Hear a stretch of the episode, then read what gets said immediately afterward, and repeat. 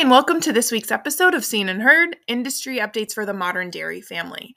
I'm Melissa Lema, your North Coast and Organic Field Services representative, and this week we're talking drought. To start the podcast, we'll be joined with Western United Dairy's contract economist Tiffany LaMendola of Blimling Everag to talk about the roller coaster of a week in the markets. And then Tiffany will rejoin us with a discussion with WUD CEO Anja Raudabaugh about drought preparation and drought relief programs for California dairy farmers. There are a lot of links in this week's episode that we've linked in the show notes, so be sure to check those out. And we hope you enjoyed today's episode. We'll jump right in with the market update. Pacific Gas and Electric is here to remind you that signs keep you safe. Sections of our natural gas transmission pipeline travel underground and beneath agricultural land. For the safety of you, your family, and your employees, pipeline markers are placed to indicate the approximate location of the pipe as a reminder to use extra care. Removing a pipeline marker creates a serious safety hazard. To have additional markers placed or report damaged or missing markers, please call your PG&E account manager or our agricultural customer service center at 877-311-3276. To learn more, visit www.pge.com slash agsafety. Remember, signs keep you safe. Hi, folks. Hope you had a great week. I would say volatility kind of kicked it up a gear in both the dairy and grain space this week. Started off a little bit at the end of last week, right into the holiday, and continued in earnest as this week got underway. We lost on all of our spot markets. Uh, cheese blocks down six and a quarter cents to two eleven barrels down two and a quarter cents to 218.25 butter lost four cents to 297 non-fat lost five and a half cents down to 174.75 and whey lost a penny down to 49 cents. Those losses however were kind of muted relative to the demise in our futures curves. Uh, both class 3 and class 4 futures took a bit of a beating in 2022 and all the way out into 2023. We did gain a little bit back on Thursday, but not nearly enough to offset the losses. Um, on class three for the third quarter, we're down about $3 a hundredweight from those highs set back in June, which were around $25. And for fourth quarter, off about $2 a hundredweight from the highs. And similarly, over in the class four space, futures, down about $2 a hundredweight. So we've definitely taken the markets well off their highs. Our forecast team seems to feel the highs are in for the year. Uh, there was a couple things that were in the mix this week. One was some extra milk available in the Midwest. A few new cows came on board. Uh, cheese plants are reportedly getting all the milk they want at a pretty discounted rate. There's also a little growing concern over demand destruction in the months ahead. You know, it seems like people are getting out, taking their summer vacations, eating out. We've all been cooped up for a few years. Um, but the thought is that folks and families may have to tighten their belts once school starts, and that could lead to a little pullback in demand. We also started the week off with a, another week global dairy trade auction out of Oceania with all indices lower there. And no doubt there was some spillover from our green market meltdown, which, you know, is good news. We saw December corn trade as low as 580 a bushel, but we have bounced back the last few days back up to a closing of 623.50 today. So just lots of volatility, uncertainty around the remainder of the year and certainly into 2023. Uh, I would encourage everybody to take a close look. If you don't have risk management tools in place, uh, take a look at the auction options please reach out if you have any questions.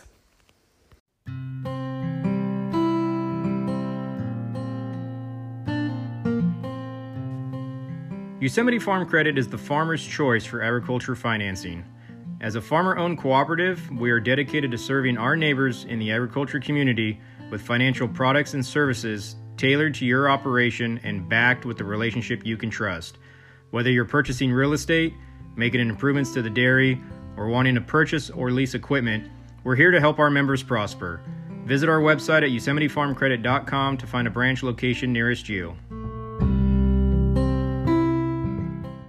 Hi, we'd love to welcome to this week's episode Tiffany LaMendola, Western United Dairy's contract economist with Blimling Everag, and Anja Raudabaugh, the CEO of Western United Dairies. Welcome, ladies.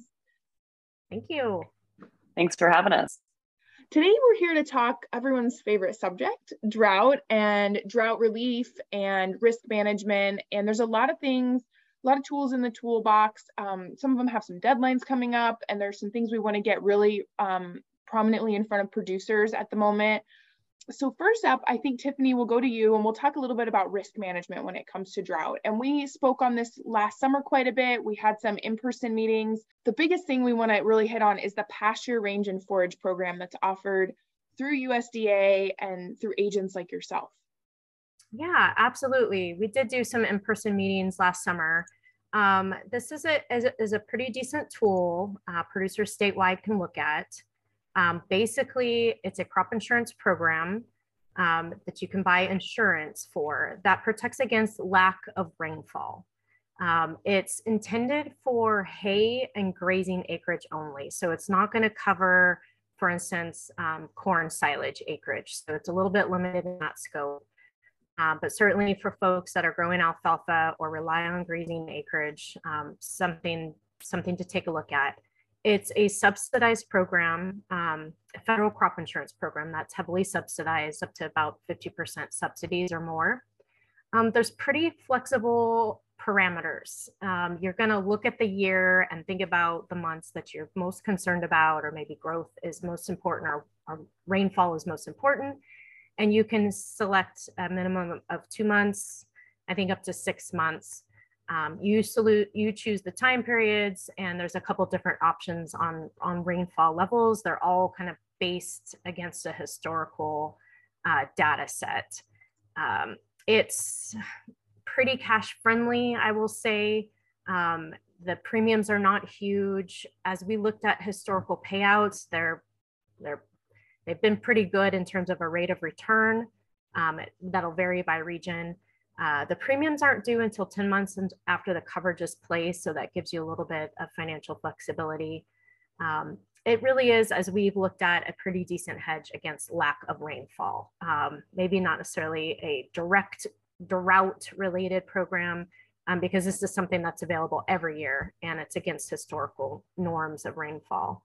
Um, you make the decision just one time a year. And so we've got a little bit of time before the deadline. Right. Um, they have not released the all the guidelines around the 2023 program yet, but last year the deadline was December 1st. So we anticipate that to be the same.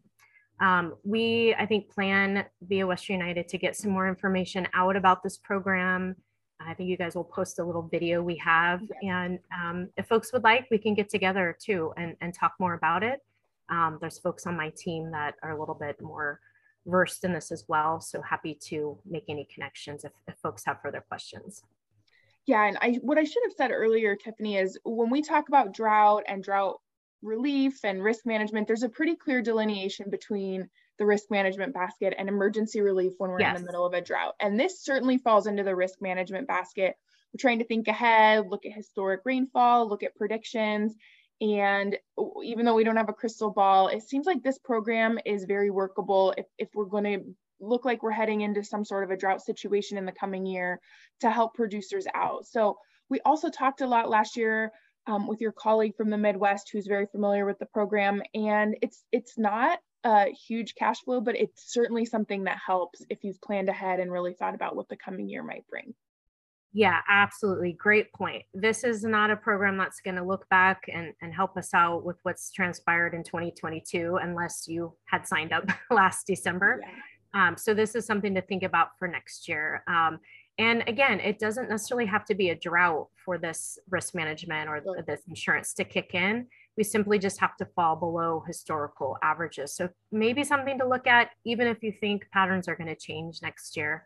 Um, but yeah, we can we can look at actual historical performance for your region and dive into some numbers for for anybody who might be interested. But absolutely, this is this is a risk management tool, um, not not an emergency relief. Absolutely. And we will, as Tiffany said, post the video from last summer with Owen Feenstra and make sure that um, we definitely push that out via our update and our podcast a little bit more in the coming weeks. But that's kind of more in the risk management basket, whether we're in a drought or not, as you mentioned let's move over into the emergency relief basket, and that's where we bring in Anja. Thanks for joining us today, Anja.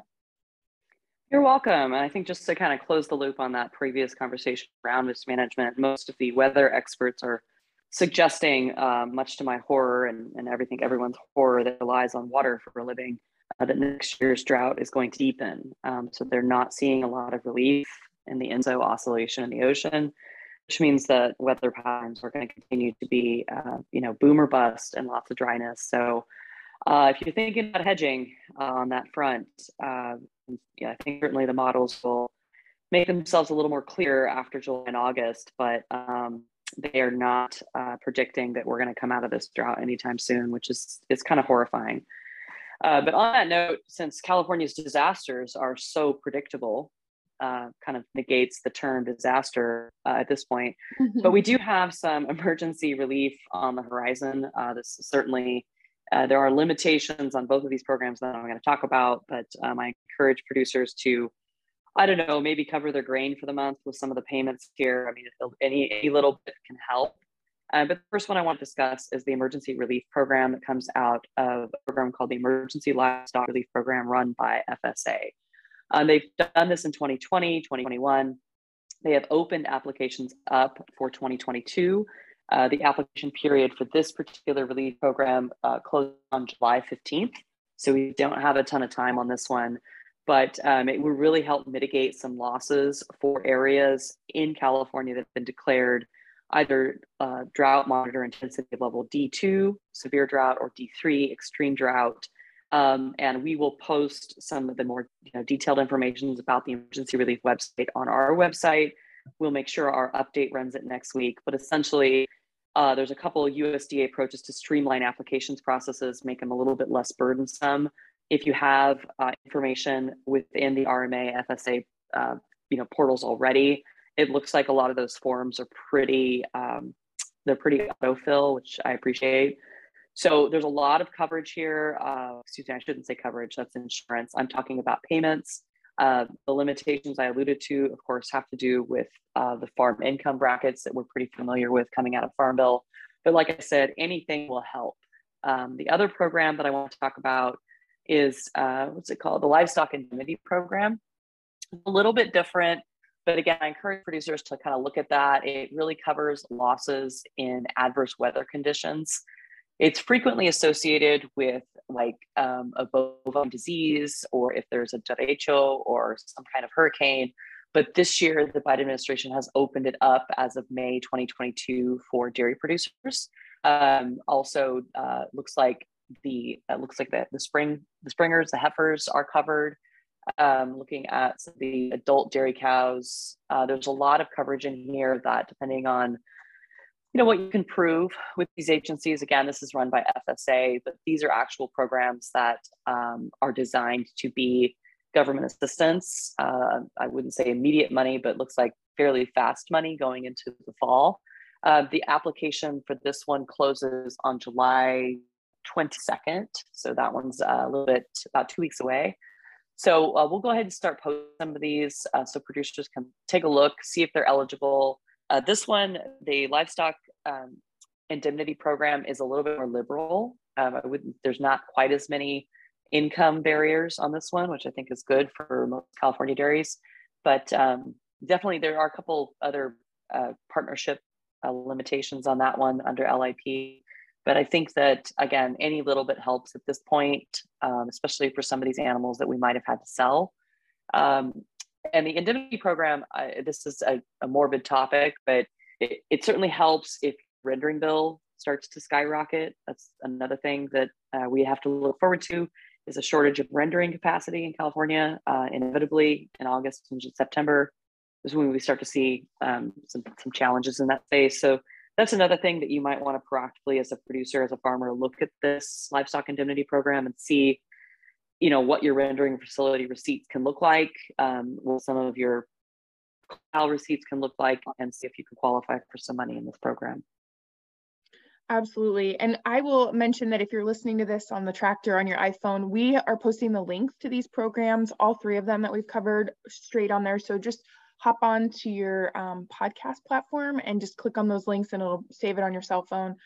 Um, these are really important programs. Do not wait until the day before to call FSA. That's the biggest complaint. I work with our FSA office really closely, and she says a lot of times guys think they could wait till the last day and they get really overwhelmed. So please make those phone calls today. Call us, call your field reps if you want to um, learn a little bit more about them early or you have any um, questions you think we can help with. But make sure to um, get in touch with those offices and start exploring those programs as soon as possible. Okay, ladies, well, thank you so, so much for joining us today. Anything either of you would like to add or anything that you think might um, be coming out in the coming weeks in regards to drought or future drought issues in California? Uh, well, yeah, actually, the one program that I'm hoping we're going to be able to announce uh, in full detail next week is our Land Flex program. So we uh, made significant progress on this last year uh, when Aubrey Betancourt was working with us uh, in the sustainability role. But the state now has taken notice of the idea that we can lower uh, demand on some of these critically overdrafted groundwater basins by incentivizing farmers not to grow things. Um, and so there's a lot of caveats to that, but I will say that generally the payout that has been agreed to is between uh, $1,200 uh, per acre foot saved and $1,700 per acre foot saved. Um, there's a few basins that, because their domestic well reliance, uh, may actually see $2,500 per acre foot saved ground. Uh, the application process is set to start next week. We will um, put bells and whistles on that. But the Land Flex program is um, an acknowledgement by the state of California that groundwater has a transaction value. And that's um, something that's been in the undercurrent of water buffalo space. Uh, some of you listening will no doubt be familiar with some of the groundwater wars that are happening currently in Kings County. Uh, this is a very serious precedent issue, um, but I am pleased that at the moment, as opposed to having our groundwater taken via regulation, that they are now willing to pay us for it, uh, just like they would mitigate uh, rice fallowing up in the north when they give some of that surface water to LA or, or other citizens of California. Uh, now they're saying, uh, in, in, effect, that the citizens of the valley are just as important as the voters in LA, which I very much appreciate. Um, and those nuances are not lost on me that they had been unwilling at this point to place the same human quality of life um, value on groundwater, which is very much a domestic reliance in the valley as they would be on the surface water component. So now, uh, with the with the uh, recognition of this program, DWR has funded this program out of two pots. Uh, one of them is, of course, this new pot, $50 million coming out of, uh, they're calling it the Land Flex program. Uh, and then the other $203 million is coming out of the governor's drought, emergency drought relief package.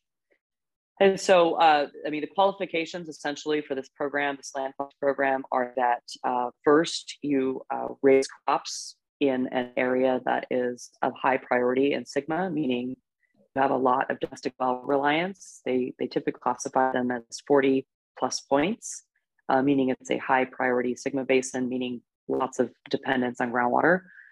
Um, and or you can have a, a, lower priority SGMA basin, which means you don't have quite as many domestic wells relying on that water, uh, 25 plus points.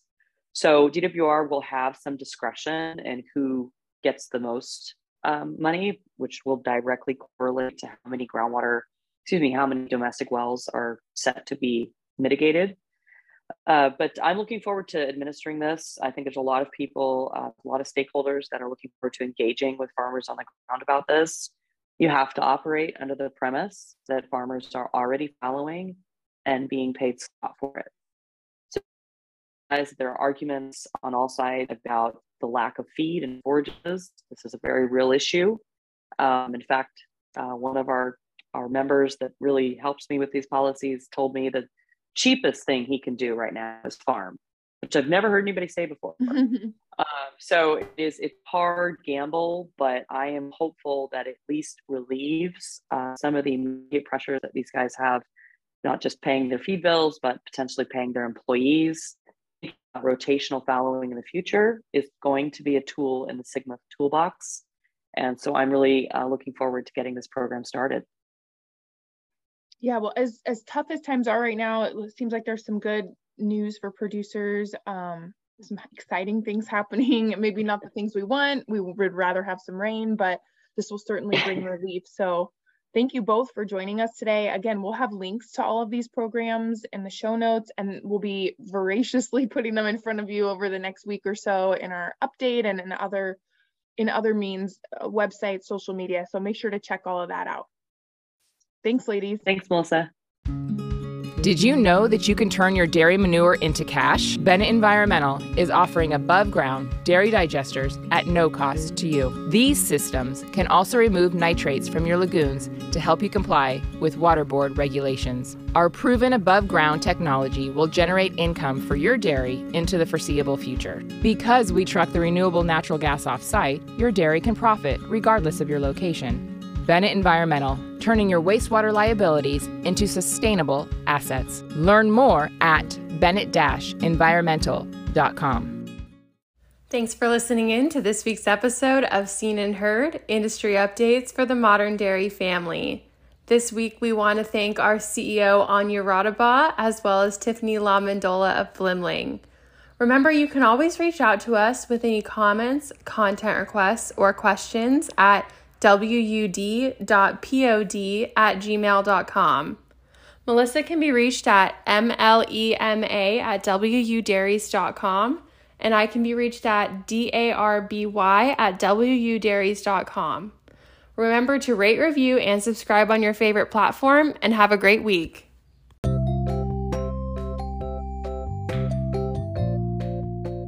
While Western United Dairies respects the varied views of our podcast guests, Please know that views expressed on Seen and Heard may not necessarily reflect the positions of the Western United Dairies Board of Directors. Thank you to Western United Dairies' generous business sponsors Gar Bennett, California Dairy Magazine, Farm Credit Alliance, F&R Ag Services, Maas Energy Works, Bennett Environmental, PG&E, and Yosemite Farm Credit. We appreciate our sponsors and thank them for their continued support. If you'd like more information on how to sponsor Western United Dairies or this podcast, please send us an email at info at wudairies.com. That's info at w u d a i r i e s dot com.